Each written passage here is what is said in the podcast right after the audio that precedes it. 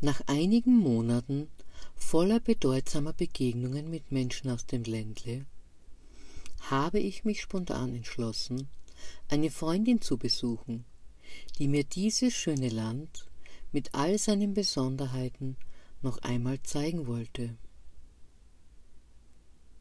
Da unsere gemeinsamen Abende immer länger dauerten, wollte ich mitten in der Nacht nicht mehr zu weit nach Hause fahren müssen und da die Unterkünfte, die sie mir vorab geschickt hatte, bereits alle ausgebucht waren, beschloss ich mich, von meiner Intuition leiten zu lassen und zu vertrauen, dass ich wieder einmal am richtigen Ort landen werde.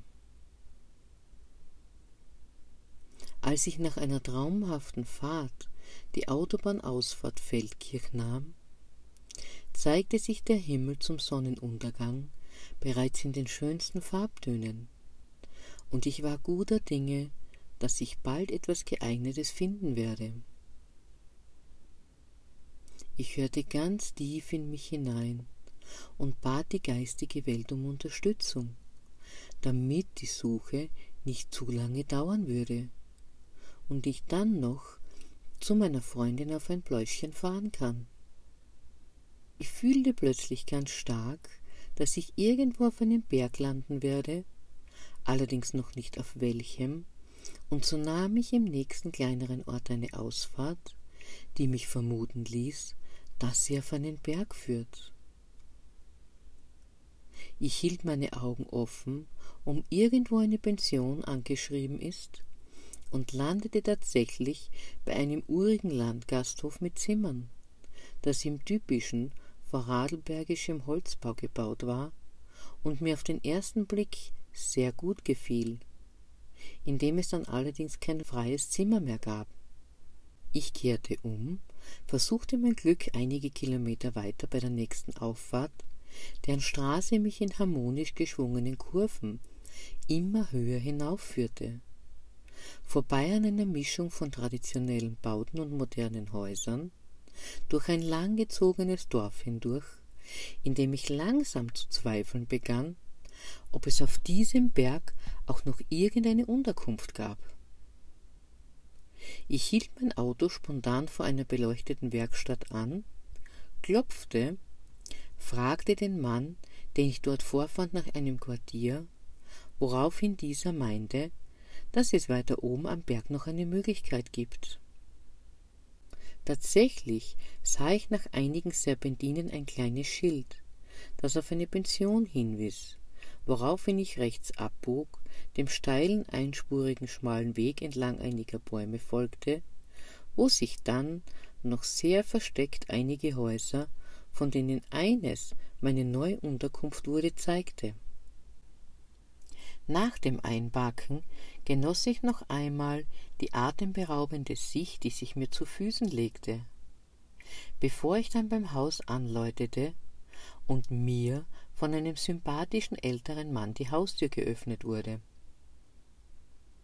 Nach der kurzen Erzählung, wie ich hier gelandet war, die uns beide zum Lachen brachte, rief er seine Frau, die für die Zimmervermietung zuständig war, an woraufhin ich dann gleich ein ruhiges, feines Zimmer mit Balkon beziehen konnte. Und als ich nun am heutigen Tage nach einem feinen Frühstück bei meinen Gastgebern, die inzwischen zu lieben Freunden geworden sind, die Kurven des Berges hinunterfahre, zeigt sich auf der Fahrt nach Bregenz der Himmel wieder in diesem einzigartigen dunklen Blau das durch kein einziges Wölkchen getrübt wird, und das, gemeinsam mit den wärmenden Strahlen der aufgehenden Sonne, meine Stimme noch um einiges hebt und mich schon die Vorfreude auf das Treffen mit einer wunderbaren Freundin, die aus der Schweiz anreist, spüren lässt. Entlang des Sees herrscht zu dieser Zeit schon reges Treiben, da viele diesen schönen Tag für die unterschiedlichsten Zwecke nutzen wollen. Als ich am Parkplatz des verabredeten Lokals an der Strandpromenade zwischen zwei schattigen Bäumen einparke, nehme ich noch nichts von ihr und ihrem Freund, der sich heute für einige Zeit zu uns gesellen wird, wahr. Ich gehe einige Schritte entlang des Gebäudes, als ich sie nach einer Weile gemeinsam mit ihrem Freund Simon am anderen Ende des Parkplatzes sehe. Ich schließe sie voller Freude, jedoch vorsichtig in meine Arme, da sich ihre innere Zartheit auch in ihrem Außen spiegelt. Bin so glücklich, dass ich sie wieder sehe, und es fühlt sich wieder einmal so an, als wäre keine Zeit zwischen unserem letzten Treffen und jetzt gewesen. Nachdem ich auch ihren Freund, den ich erst einmal getroffen habe und der, wie ich finde, sehr gut zu ihr passt, begrüße, suchen wir uns einen schattigen Platz im schönen Innenhof dieses Lokals, bestellen uns etwas Erfrischendes und erzählen uns die neuesten Geschichten. Nach einiger Zeit frage ich Simon wegen seinen Verletzungen, die sich an seinem Gesicht entlang seines rechten Armes und Beines zeigen, und er beginnt daraufhin zu erzählen, was ihn in seinem Leben gerade so fordert. Zuerst erzählt er, dass er wie schon viele andere auch aus seinem alten Leben ausgestiegen ist indem er zuerst seinen früheren Job, dann seine Wohnung gekündigt hat, seinem Bedürfnis nach Ruhe und Selbstfindung gefolgt ist und sich nun vorläufig für einen Sommer lang auf eine Alm im Ländle zurückgezogen hat. Nebenbei hat es sich noch so ergeben, dass er eine Herde mit Schafen zum Hüten mitgenommen hat, was für ihn sehr stimmig ist obwohl er zwischendurch immer wieder seine Freundin, die eine Stunde von ihm entfernt wohnt, besucht, ist es für ihn sehr wichtig, diesen Ort der Ruhe zu haben, an den er immer wieder zurückkehren kann und an dem er nun in sich gehen kann, wie sein Weg weitergehen wird, was seine Berufung ist und wie er diese an die Menschen weitergeben kann. Als er vor einer Woche wieder einmal unter freiem Himmel auf einer wunderschönen Blumenwiese lag, sich vom leisen Klang des Windes tragen und sich vom Duft der traumhaft schönen Alpenblumen inspirieren lässt, wobei er zwischendurch immer wieder einen Blick auf die Herde wirft, hört er von weitem eine ihm bekannte Stimme. Als er die Augen vorsichtig öffnet, erkennt er, während er wegen der in blendenden Sonne mit den Augen blinzelt, einen Freund, der im naheliegenden Dorf wohnt. Gleich nach der Begrüßung erzählt dieser ihm den Grund seines Kommens, welches ein Anliegen seiner Freundin, einer Bäuerin im selben Dorf ist und die seit kurzer Zeit ein besonders störrisches Schaf hat.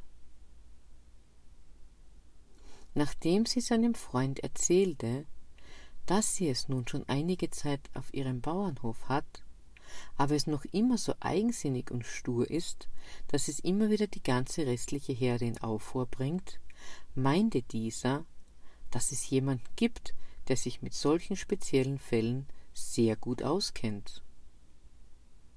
Und nun sei er bei ihm gelandet um ihn zu bitten, dieses Schaf für eine gewisse Zeit auf die Alm zu sich zu nehmen und sich darum zu kümmern. Simon schmunzelt und meint, dass es wohl nicht so schwer sein kann, diesem Schaf Herr zu werden, damit es sich in die Herde eingliedert, und so stimmt er dem Vorschlag zu und meint, dass er es am nächsten Tag im Ort abholen wird. Wie abgemacht fährt er am nächsten Morgen ins Dorf, um dieses eigenwillige Schaf abzuholen, wovon die Bäuerin sichtlich erfreut ist, schon auf ihn wartet, um das Schaf auf den dafür vorgesehenen Anhänger zu bekommen.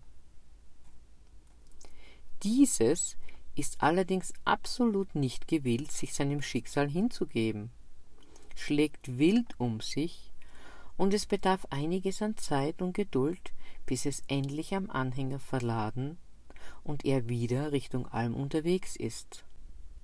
Er fährt sehr langsam entlang des Schotterweges, um immer wieder hinzuhören, wie es seinem Neuzuwachs geht. Anfangs hörte es nur leise gegen die Wände des Anhängers treten. In den darauffolgenden Minuten wird es permanent lauter und schon bald hat er das Gefühl, dass dieses Schaf seinen ganzen Anhänger ruiniert. Deshalb bleibt er stehen, steigt aus seinem Auto aus und geht zurück zum Anhänger, um diesen zu öffnen und zu schauen, wie es dem Schaf geht. Dieses befindet sich wie in einem Rauschzustand und tritt wild um sich, weil es entgegen seines Willens verfrachtet und an einen anderen Platz gebracht wird. Er entschließt sich ganz spontan, das Schaf mit einer langen, starken Schnur zu versehen, es am Ende des Anhängers anzubinden und ganz langsam zu fahren, damit das Schaf gemütlich mitgehen kann. Erstaunlicherweise tut es dies dann auch, findet scheinbar Gefallen daran, dass es nicht mehr eingesperrt ist und an einer langen Leine in der freien Natur mitmarschieren kann. So trödeln die beiden nun den Berg hinauf, bis sie nach einer langen Reise endlich bei der Herde ankommen. Als er das Schaf von seiner Schnur losbinden will, tritt es wieder wie wild um sich und verletzt ihn dabei an vielen Stellen seines Körpers, die er uns jetzt während des Erzählens der Geschichte zeigt.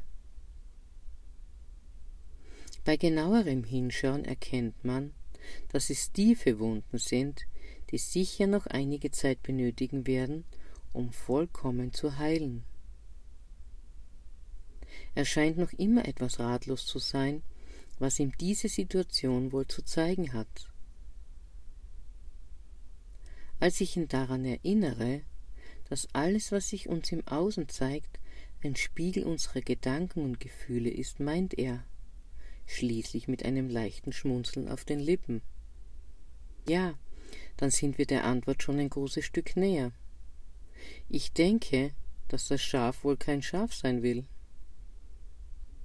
Mit diesen Worten verabschiedet er sich von uns, und wir beide verstehen den Sinn seiner Worte sehr gut, da wir ähnlich fühlen wie er und es auch in unserem Leben sehr wichtig ist, dass wir nicht wie die Schafe Herdentiere sein wollen, die man herumkommandiert und die keine eigenen Entscheidungen treffen können. Meine Freundin und ich genießen den zauberhaften Tag in vollen Zügen, indem wir entlang der Strandpromenade schlendern, die Sonne und unser Beisammensein genießen und uns noch viele aufregende Geschichten aus unserem Leben erzählen.